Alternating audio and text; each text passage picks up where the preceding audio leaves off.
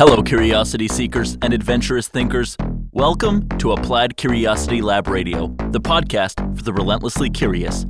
This season, our host and Applied Curiosity Lab's chief curiosity seeker, Becky Saltzman, will be sharing the studio with ACL's chief experience producer and favorite sister, Jennifer Felberg. The lens is, and always will be, curiosity. Each week, fun, informal conversations center around one delectable curiosity bite, designed to give your brain the time and ideas to think about thinking, to flex your curiosity muscle, and maybe even revolutionize the way you think.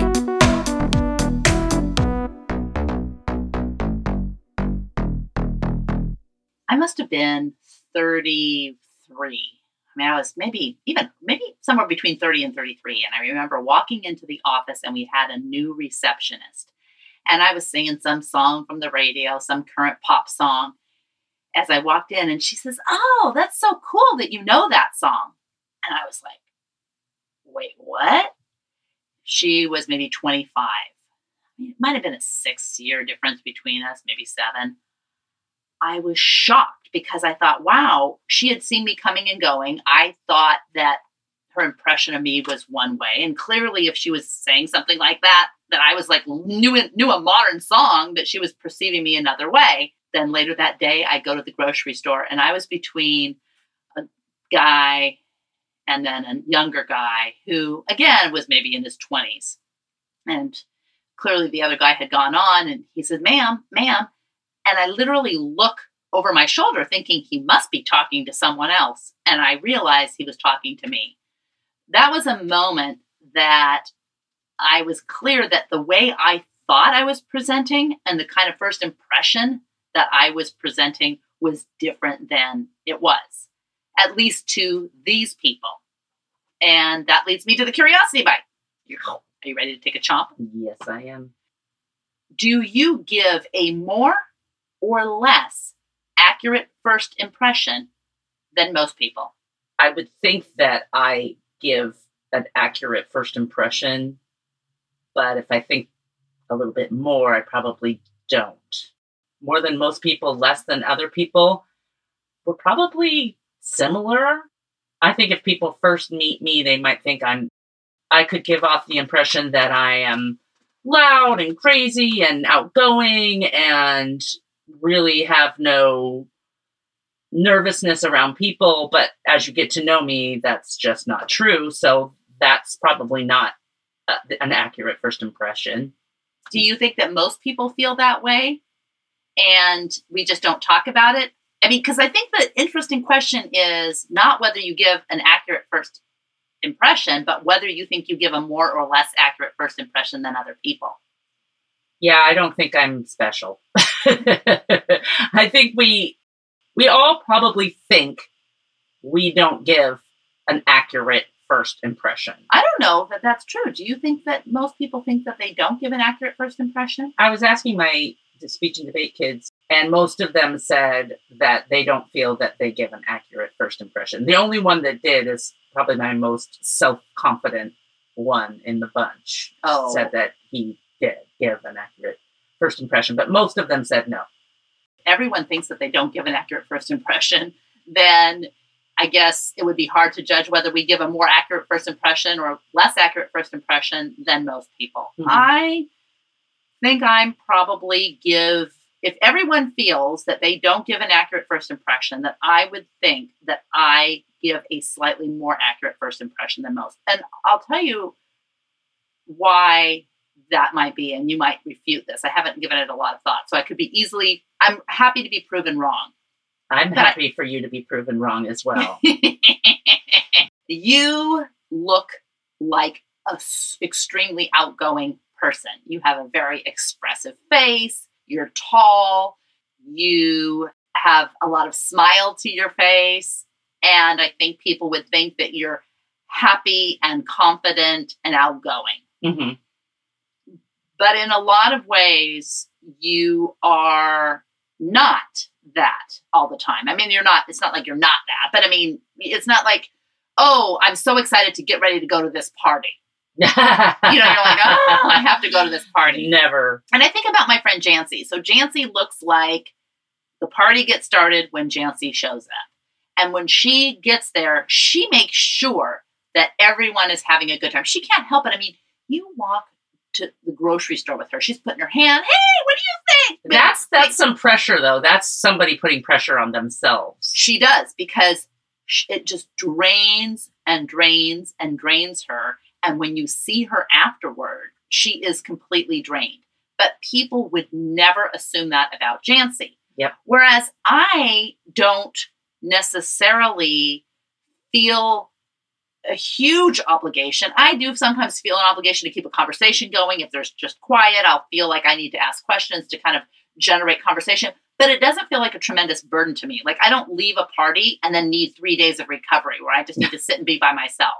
Whereas some people, they need, like Barkley, he can go to a party and he can engage, but then he'll need his downtime because he's not naturally getting energy from being gregarious. I am the opposite. I do not look forward to parties. I do feel a lot of times that a responsibility to make sure that everybody's having a good time. Not like everybody, I need to have everybody have a good time. I just feel like people expect me to be the life of the party. Right. And so I have this responsibility to continue that, or they'll be disappointed and not want me there. That's my purpose of being there. But usually, after I leave the party, I think, oh, that was a fun party. I don't need to recover from it. It's just the before the part and the during. Unless I'm the host. And if I'm the host, then I don't have a problem at all. Because you have a role and Right. you're busy. Yeah, I like to have a role. I think most people would think that you are much more comfortable socially than you are. Whereas I don't think people would think that I'm much more social, socially comfortable than I am. yeah. I might give a different accurate, different impression that's not accurate, but I don't feel that I give a completely inaccurate first impression. I think people might assume that you like them more than you do. That's not an accurate first impression. But I mean, uh, it may just be because I don't assess whether I like them that much. It's not like I'm talking behind their back saying, oh my God, I really hate this person for this reason and that reason. I just sometimes like them for a certain set of things. And that's what I, I don't know. I mean, I don't know if that has to do with the first impression though. No, I, I'm saying that when you are in public and your first impression with your interested questions and your expressive face, like I have, that people might think that you are more into them than you actually are. And I believe, I'm just fishing because Mhm. there's not a lot, but I think that that's not exactly accurate. I don't find a whole bunch of time where I think, wow, I had to really feign interest there. Every once in a while I do because sometimes you ask people questions and they don't give you anything and you might continue to ask them when you really think peace out I could be out of here. But I don't I don't know that that's the accurate impression. I do know that experts say and this is what's really interesting when we get into the experts a lot of this stuff I want to I want to accuse a lot of what we're going to talk about today of being a sort of fact straight straight up sort of fact Yep. and as we're talking about this, I want to poke at really how they determine this stuff. Something like 55% of first impressions are made by what we see, visual. 38% is the way we hear your first words, and 7% are the actual words you say. Now, 100% of your first impression is made up of this. Why wouldn't it be 52%? And if you're going to be talking about something like 55%, there has to be a reason it's 55% and not, not 56%. So a lot of these things are sort of facts. and who are these experts? these are people who study social behavior. From PU? A lot of them are from PU. Mm-hmm. One of the most commonly cited studies is actually out of PU, and it's PPU because it's Princeton prestigious university. And that is researcher Alex Todorov, who had people look at a microsecond of a video of a political candidate. And they and he suggested that in that microsecond, subjects could predict with 70% accuracy who would win the election just from that microsecond of tape. Talk about first impressions. So that could be something that's not entirely a sort of fact. True, there's a way to measure it, so it that you can actually call that a study. Some of the things are hard to have a, a way of measuring. like that 55% Yeah. versus let's say you came to me and you you were trying to use big words and you were using them out of context then it would be much more than 7% of the words you use that would I would use to judge you Right. to ju- judge your first impression I would just Right. think okay you are clearly someone who wants to sound smarter than you are Those are fancy words. they are fancy words and that's why 7% of the actual words you say in that case I might use it might be 50% or 51% Mhm. our first impressions are influenced by a number of factors, and one of them is facial shape. How, Oh, yeah, I saw that. how are you going to manage your facial shape? Well, I have a very pointy chin. You do. And I think, That makes you look like a sharp bitch. Kind of, I think I have a witchy look about me. Do you think that you judge Reese Witherspoon similar? Do you think people? She has a pointy chin. that's what I'm saying. Do you think that people think, "Oh, Jennifer and Reese Witherspoon"? Are, We're like, it's like looking in a mirror. what about vocal inflection? You're a voice person. What about vocal inflection? Absolutely. Yeah. I I have a difficult time with high voices. Just it's grating. Why do you have that time with high voice? And I do not like up speaking. What about, what about why do you have a problem with high voice? and I don't like the gravelly at the end. You don't like the gravelly at the end? I have a speechy who has a high voice. well, you mean someone on your speech and debate team. right. Is that what you call them? Speechies? That's what I just called it just now. I always supposed to know what the hell you're talking about. a speechy. I talk about speech and debate on almost every single podcast. Okay, speechy. But I have a speechy who has a high voice, and we get ballots from the judges every week, and I read all of their ju- all of their ballots, Oh. which is quite fun. Then you learn a lot about first impressions.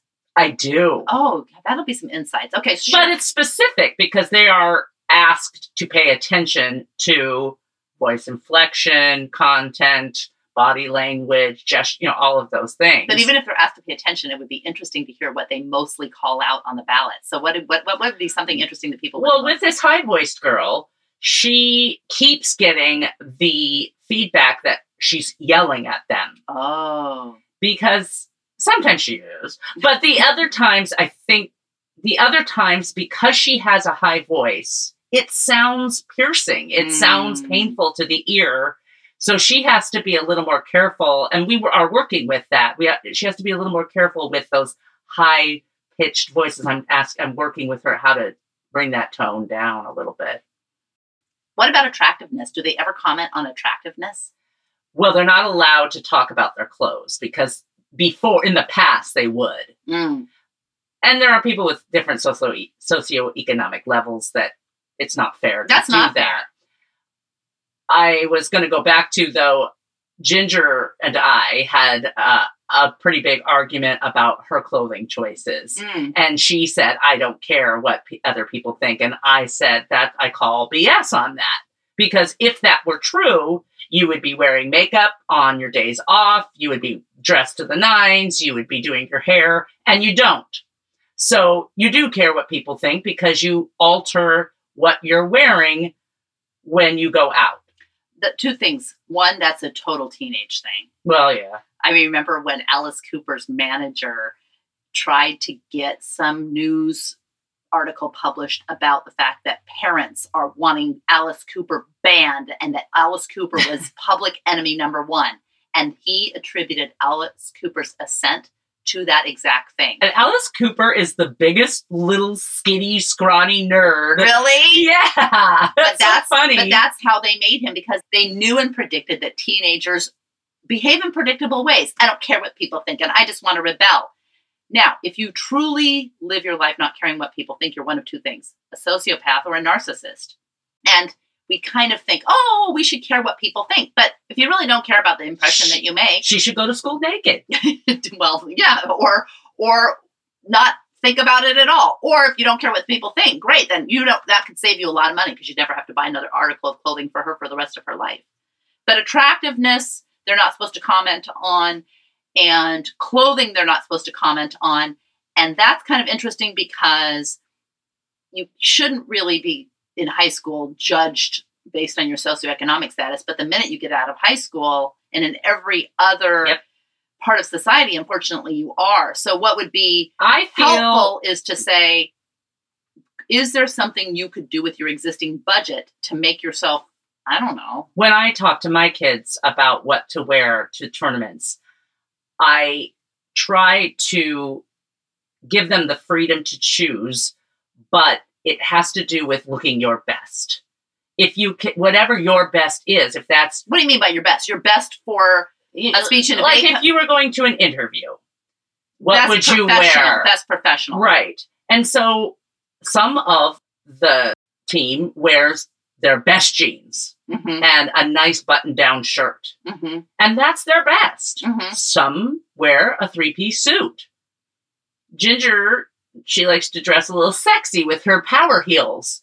That's her choice. hmm So it's there's no specific way you're supposed to dress. It's just that you should probably dress a little better than you would than if you were lounging on your couch on a Saturday afternoon. Right. What do you think about general emotional state?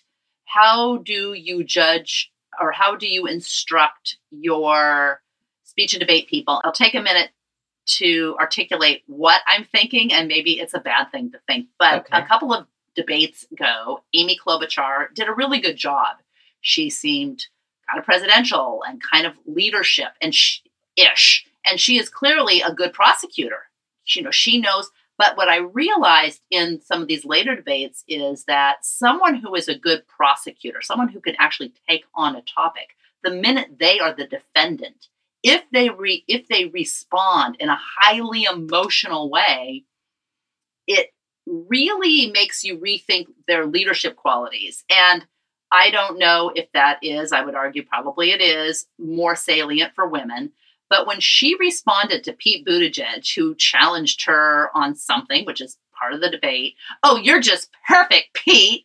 I was like, okay, you are not presidential. If that is the best you can do, is saying, oh, you're just a jerk, then you don't have the emotional fortitude. And people could say, well, Trump's very thin skinned too. Absolutely. And we don't think he has the presidential fortitude. Yeah, the, yeah, the emotional fortitude. But how do you how do you advise your kids on emotional state vis-a-vis first impressions in speech and debate? There are certain rules with speech and debate, so that's not fair as far as something more free range where there aren't rules. In debate, you're not supposed to look at your po- opponent. Oh, you're not? No, you're supposed to look at the judge. Oh. And I keep instructing my kids not to do that. It's very hard for them. They want to turn toward them and have that person to person debate, but they're not supposed to. They're also not supposed to refer to their opponent as he or she or Joe Bubble. What about my opponent? They're supposed to say my opponent. Oh. My opponent referred to But then you can't name check them. one. Wait a minute, you can't raise your hand and say, "Oh, they mentioned me." They mentioned like they do in the presidential debate. Yeah. So they're not supposed to do that. no. And what is the reason for that? So they can stay on the topic. They don't do ad hominem Yes. arguments where they make they poke at the person versus the well, they do. they do. Yeah, that's called a critique. Oh, and they do and there's different types of critique but it's frowned upon in basic it's not frowned upon in certain debates like policy debate but the most of the debates that i judge and the only ones that my team does it is definitely frowned upon. Stick to the topic. Don't get Mm. emotional. This is about teaching how to have elegant elegant discourse rather than getting all upset and and yelling at the person. Same with speech. There are certain rules that you're supposed to do so that you don't get emotional or wound up in that way but as far as expecting people not to have emotion that does bother me a little bit Really? Why? because I'm an emotional person, and I think not even I'm that I'm an emotional person, but I'm an expressive person, like you said Mhm. earlier. And I get accused of being emotional, and that makes me less authoritative. And it bothers me because I do think that there is an element of Sexism. sexism. And I also think there's an element of prejudice against people who are more expressive and outgoing and oh, there's oh outgoing because they're Yes, yes, I believe so because I used to be in these meetings and they were like, we really try to focus on the quiet. The people that are quiet have really important things to say and they always sit back and we just need to draw that out. It's like, no, that's not necessarily true. You might be mischaracterizing, or you might be thinking about this in a way that is ex- not exactly right. Because there was a study published in the Journal of Personality, which is a very P. You, I mean, a very prestigious, a very PJ prestigious journal. but it indicated that perceptions of high self-esteem, which is a socially valuable trait, may account for narcissists' strong starts. And they had four different experiments. And when they viewed photos of targets who had previously com- uh, completed narcissism and self-esteem scales, so we based on these scales, they were higher or lower in these traits. Participants rated those who scored the highest on narcissism as the most likable and the highest in self-esteem, even more so than non non-narcissistic people who exhibited equivalent levels of self-esteem. And in one How, again, how do you measure that? well, what they did was they created a measure for self esteem and narcissism. I mean, all of these things, anything that you diagnose, any mental disorder, is a clinical observation. You can't take a blood test for narcissism. Like you're saying, I'm really happy. And they say, No, you're not. You're depressed. I can see it. No, I'm happy. But, you know, so these, they measure it like they measure anything. So we just have to put that aside. They even rated these people higher than non narcissistic people who exhibited the equivalent levels of self esteem. So in one of the studies, heterosexual women viewed male target Tinder profiles and they expressed greater interest in meeting potential partners who were more narcissistic, as rated on that narcissist, narcissism scale. And in other studies, that effect was mediated by estimates of the target self esteem. So you can actually ask someone how much self esteem you think they have separate from narcissism and start teasing out those differences. I think ambition is a very challenging thing for women in a way that it is not challenging for men. When men are seen as ambitious, it is completely celebrated where women need to women can be smart, women can be strategic, but the minute that they seem ambitious, we start viewing them as something we don't want in a Yeah. leadership role. And maybe I'm just arguing, I'm throwing it out there. You were talking about your meetings when they would say, let someone more quiet. Maybe they, They didn't say that to me, but they were saying that we. I just want to clarify. They were like, "Shut up, Jennifer. We're trying to find someone else to talk." That's not what they were doing. you, but you, you, but I mean, sometimes they ask things and no one else says something and you have something to say. It's like, okay, do we just wait in silence? Yeah. I say so? Absolutely. I wonder if by tempering, being aware of the danger of ambition, and you can say, screw that, I don't care what you think. Okay, well then you can, you'll land where you land. I mean, sometimes we need to realize that we've got the, what we've got and we need to, we need to work with it. Like if you're a highly emotional person and you're to cry, not you, but one is going to cry. yeah, you- not me. Yeah, but never. and you're going to cry when someone challenges you, then you need to realize that probably there are going to be certain things like MMA fighting. no, here's the thing. I'm just going to use me because that's the example I have. But sometimes when I get very intense or passionate, or even if I watch something that is incredibly amazing, I get teary eyed. It's just, it, it's not like I'm crying because I'm upset or anything. It just happens. I have no way to control it. And I have been told to not be so emotional. I have been told to smile more. you you smile a lot. Well, when I've been in meetings, I'll sit and listen, and sometimes I'll have an expressive face because I'm agreeing or not agreeing or whatever. And I've been told those things that are stereotypically, in my opinion, sexist. Do you think that there is any harm in a president of the United States sitting around a table with other leaders and having to work out a solution for Syria with tears running down their face? Maybe not. Because there is this prejudice, yes.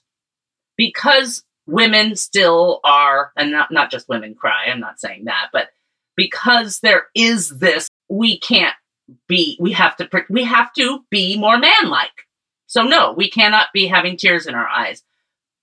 Maybe as we evolve as a human race, there can be room there's there could be room for tears there could be room for for emotion there could be room for passion instead of just having to hold everything in and What if we find that when the parts of the brain that trigger emotion or show a highly emotional state are activated, it is more difficult to make rational decisions than, for example, when moderated anger is activated in the brain? What if we actually found a neurochemical reason? I'm just asking. yeah i mean sure if we find the reason but i'm not even saying like a high emotional state. And i understand that if you're in a high emotional state it is hard to make rational decisions. But i'm saying if i it just the tears come into my eyes. And that and there's no way that when you are having these high stakes conversations people aren't getting emotional. They're just tampering it down so that the other person doesn't see that they're weak But is is there value in controlling your emotions? But whether it's anger, sadness, is there value in being able to, co- to control your I emotions? think there's a healthy medium. All I right. think there's that we can have balance. Yes. Can't just be flying off the handle every two seconds, but also suppressing all the time is not necessarily healthy or effective either. So there's room for both. Just like there's room for quiet people and there's equal room for noisy people. And not one is not better than the other. And both can have the same motivation. A quiet person can be shy and not want to speak out. And so you're trying to pull out what they have to say. And so can a noisy person. As I've said in many podcasts, I've always been considered a hyper person. Well, that's kept people away from me. It's my it's my way of being shy is being hyper. Mm, And so you can't make this assumption that the person that is outspoken and emotional and expressive has a high self-esteem. So, what do we do with our first impressions when we know that first impressions are made by very quick, they're made very quickly, they're made by potentially superficial things, but I don't know why they're more superficial than other things. That's number one. And number two, why do you say that quiet people have are equally valued in every situation to noisy people? Wouldn't there be some times when quiet people are more highly valued? Yes, yes, And- and- yes. and so I that was a general statement that I shouldn't have said. Yes, of Busted! course. I know, I know, I know. but I just mean that there were so many times when I was taking these leadership classes, and that's what they and that's what they were saying to be careful of, and I found that a little lopsided. do you believe in love at first sight? I've never experienced it. What about love at first bite? when people see someone on Tinder and they're like, bite, B Y T E. Oh, oh. Love at first bite. I'm like, I don't know. I've never really bit someone when I first met. Oh, bite. Uh, Yes. I don't know about that either. Uh, but this kind of goes along with my list. Okay. This list was created by Vanessa Van Edwards. Oh, I know Vanessa. What? I know Vanessa. She was in National Speakers Association with me. And actually, a couple of months ago, and I, we never crossed paths, but she was recording her LinkedIn Learning course at the same time I was recor- uh, recording one of my LinkedIn Learning courses down in Carpinteria in the studio. Oh my God. Yeah.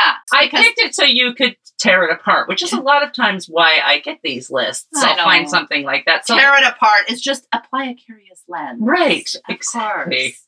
I'm just going to read it and then you can say what you want to say about it. I won't put my opinions. Well, yeah, wait. Okay, read it and then you'll put your opinions in. Well, you'll pro- again, I'm expressive, so you'll probably hear it in my voice. Eight science-backed strategies to make a lasting first impression. Ooh, science backed. The first one is about what you were talking about earlier is that we quickly make these immediate assumptions of someone. Mhm. The minute we meet them, it's like this quick snapshot judgment of who Mhm. they are. And she calls it thin slicing. Oh, yeah. I, uh, thin slicing. That was, I know from thin slicing. You know from thin slicing? I know from thin slicing. And I'd like to thin slice my thighs. thin slicing, it refers to an to observing a small selection of an interaction, like, and they talk about it usually less than five minutes, which seems like a long. yeah, I was going to say less That's a than long that. time. That's not And thin then being That's thick slicing. That's thick slicing. And then being able to accurately draw conclusions about the emotions and attitudes of the people interacting. I think it was um, It was actually first recorded in 1992 based on this meta analysis, like taking all these studies and studying all these studies and grab a little bit of this, A little bit of that. that. Yeah. and uh-huh. it's been applied to many, many domains and various types of judgment, which is how I kind of came to know about it. What does she say about thin slicing? Well, it- researchers believe, researchers from PU. Yeah, believe that it's a, a survival mechanism, that thin slicing can help us decide if someone is a friend or a foe right away. So maybe a fight, fight or flight kind of situation. So you're saying that if we don't quickly judge people, We're screwed. then we are not going to survive. that would tell me that implicit bias, if you get rid of it, you're dead. I mean, okay, Needless to say, a sort of fact. Okay. Number two is self evaluation. When you are planning on going to an event or you're planning on going to a meeting or an interview, you really should take a look at yourself and see how you might put it out there to be perceived, which is also what we were talking about a little bit earlier. So, Becky, when people first meet you, they think you are what? It depends on where I go. I mean, I don't, like you said, I would never say that I care exceedingly much about how people perceive me, but I would never say that I don't care at all. And sometimes I care more than other times when I need to accomplish something. Yeah. If I I'm think you're pretty strategic. when I go to the grocery store, I might, if I worked out and I'm in my workout clothes, I could run to the grocery store. Wait, are you running? Are you wearing sweats? No, I mean like if I'm wearing workout pants. Oh, because you know sweats. what Barkley would say. no self esteem. You have no self esteem. That wasn't Barkley. That was that was Valerium. I thought that was No, Barkley. no Valerium. It was ESL. People who wear oh. sweatpants have no self esteem. Oh, that's so cute. Yes, but no, I, I wouldn't wear sweats because I don't wear sweats working out. so I wouldn't wear heavy. yeah, I get too sweaty. So I would wear my workout gear if I had to run and get groceries or something. But if I was just lounging at home without makeup, I wouldn't run to the grocery store. I would get myself presentable.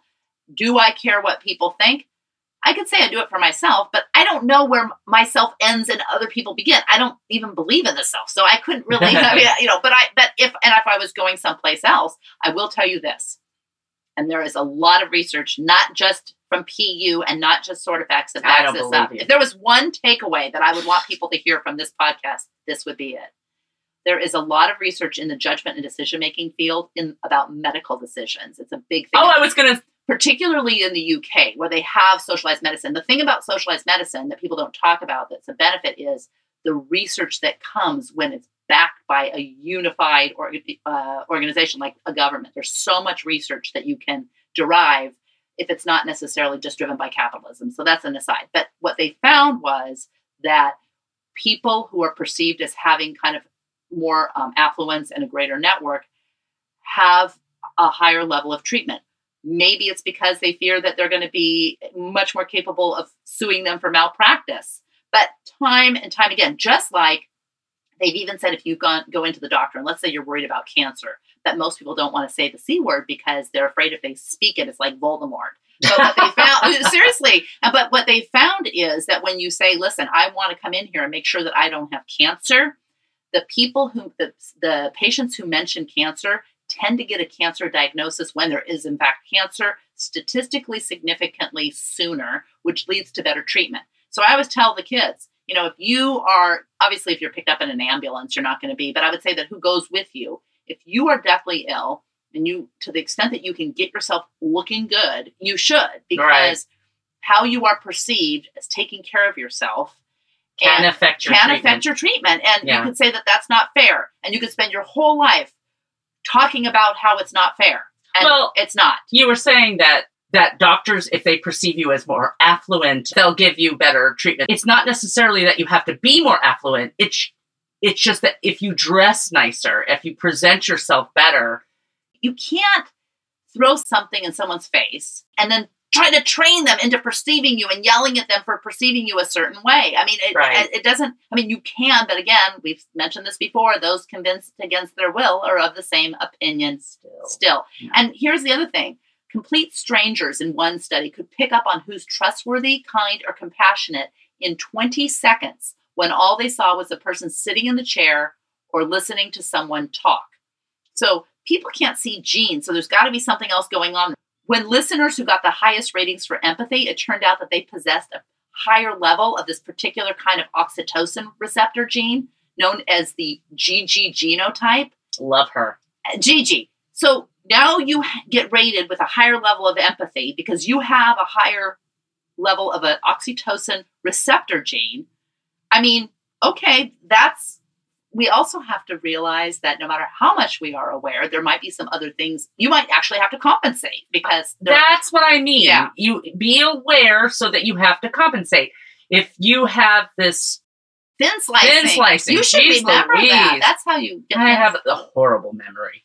But if you are aware that that happens, that immediate judgment of somebody else, stop. Use your pogo stick, your trig- your whatever trigger, your trigger th- uh, trigger thing is to is. elevate curiosity. Exactly. Stop yourself from making those snap judgments, and maybe give yourself a few more minutes to make an opinion about somebody else. with the exception of whether you judge them quickly as being someone dangerous. So that Yeah. only works until it doesn't. Oh God, we talked about that. Step three is to when you're on your way again, when you're on your way to go meet somebody or you're going to a meeting, you have to set your intentions. So, what kind of interaction do you want from these people? What is the ideal? Maybe pick out a word that is the first impression that you want to create. Again, having that awareness of how you want to be perceived, you should plan on that ahead. what would be the word that you would suggest to your debate people, your debate kids, that is the optimal adjective for winning a debate as perceived by the judges?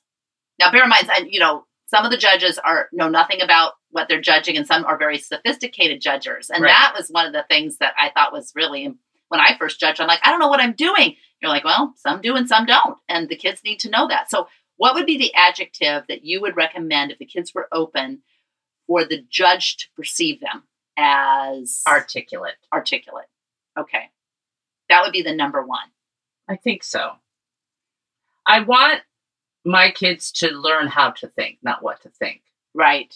And a great way to present and to present it in tour- in a tournament when you're being judged, I think being articulate is important. When you show up to a tournament and you're one of the coaches and you're meeting with these other, what would be? Like, let's say it's the first time You- they Mm. don't know you. Now they know you. You're old hat. But let's say Sort that of. let's say you show up to nationals Mhm. and they don't know you at all, what would be the adjective that you would, what would be your intended adjective for them to come away with in the first impression, which is like the first anywhere from seven seconds to five minutes, depending on the sort of fact. I know I have something like that. I don't know what word it would be. I like to be professional. I like a lot of the a lot of the coaches dress pretty schlubadicka, and I always dress. I feel that if the kids are expected to dress up, then the coach should dress up too. Mm, Um, I'm not very social. I don't like laugh and joke and talk about the kids and stuff like that. So I I like to have a certain persona of professionalism. Next one is stand in a launch position. So your posture is in a powerful because your stance is important. It says something about you that more so than your posture. And it says, well, and so if your toes are always pointed toward the person you're speaking with, that's a good thing. If your hands are always visible and expressive while you're speaking, if your arms are loose and so there's space between my arms are really loose, especially the underneath not the part. Hadassah floppy They- arms. They flap, flap, flap. So I am so those powerful. bingo arms. Bingo arms Bingo arms. I call them Hadassah arms. or mahjong. I have that. I have loose well, arms. so you have the proper Not loose on the top, loose on the bottom. if your chin is neutral, now my chin can't really be which, neutral. which chin? I think you should specify. well, Okay. In 2012, Amy Cuddy did her TED Talk on the benefits of power posing. I mean, it has over 50 million views. It was one of the most downloaded TED Talks in history.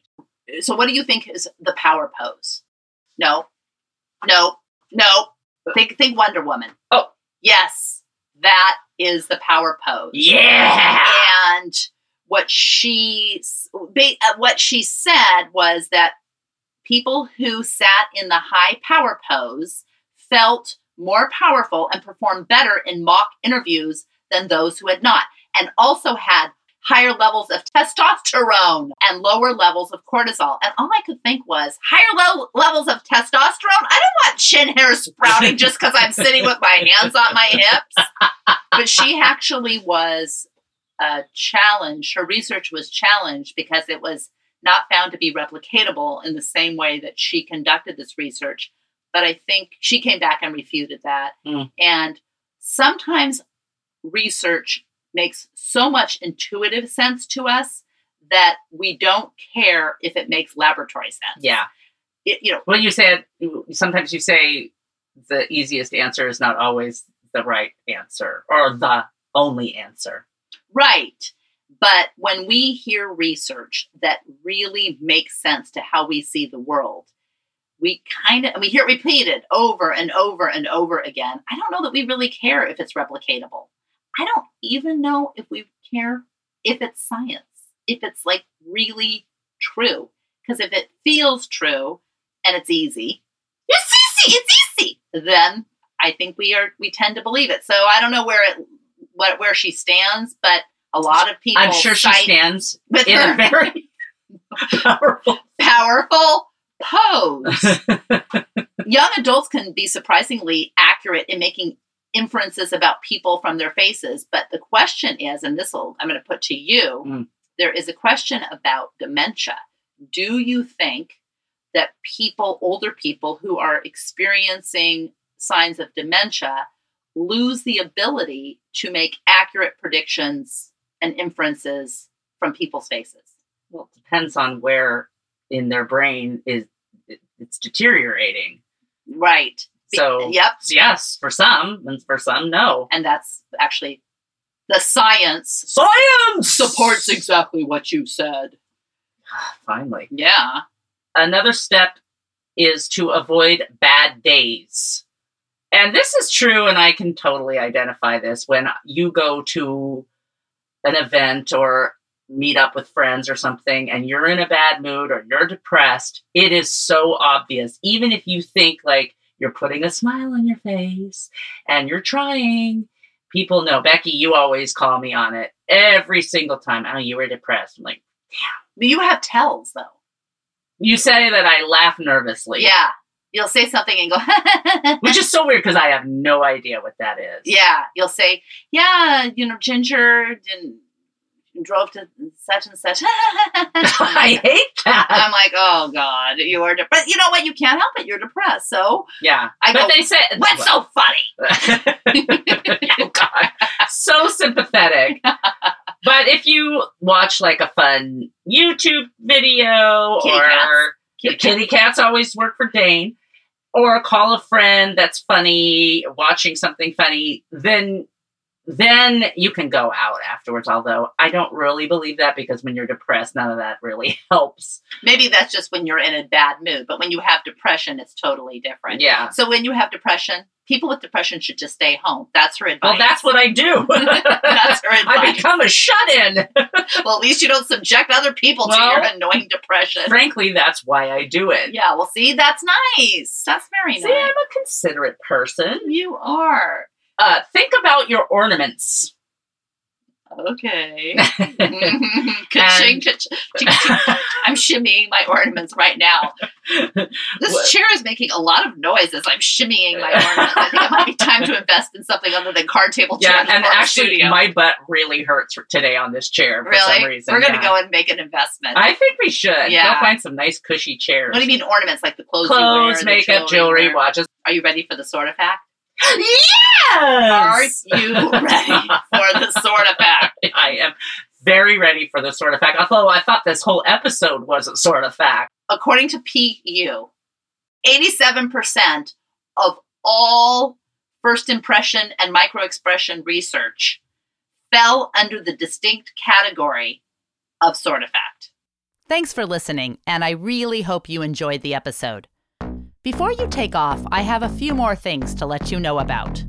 One, you can find show notes for every episode of ACLR and links to all resources mentioned at appliedcuriositylab.com forward slash blog.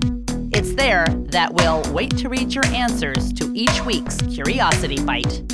Two, in order to avoid missing curiosity bitten conversations, subscribe to Applied Curiosity Lab Radio on iTunes, Stitcher, Spotify, Google Play, and all the other spots that podcasts hang out and wait to be discovered.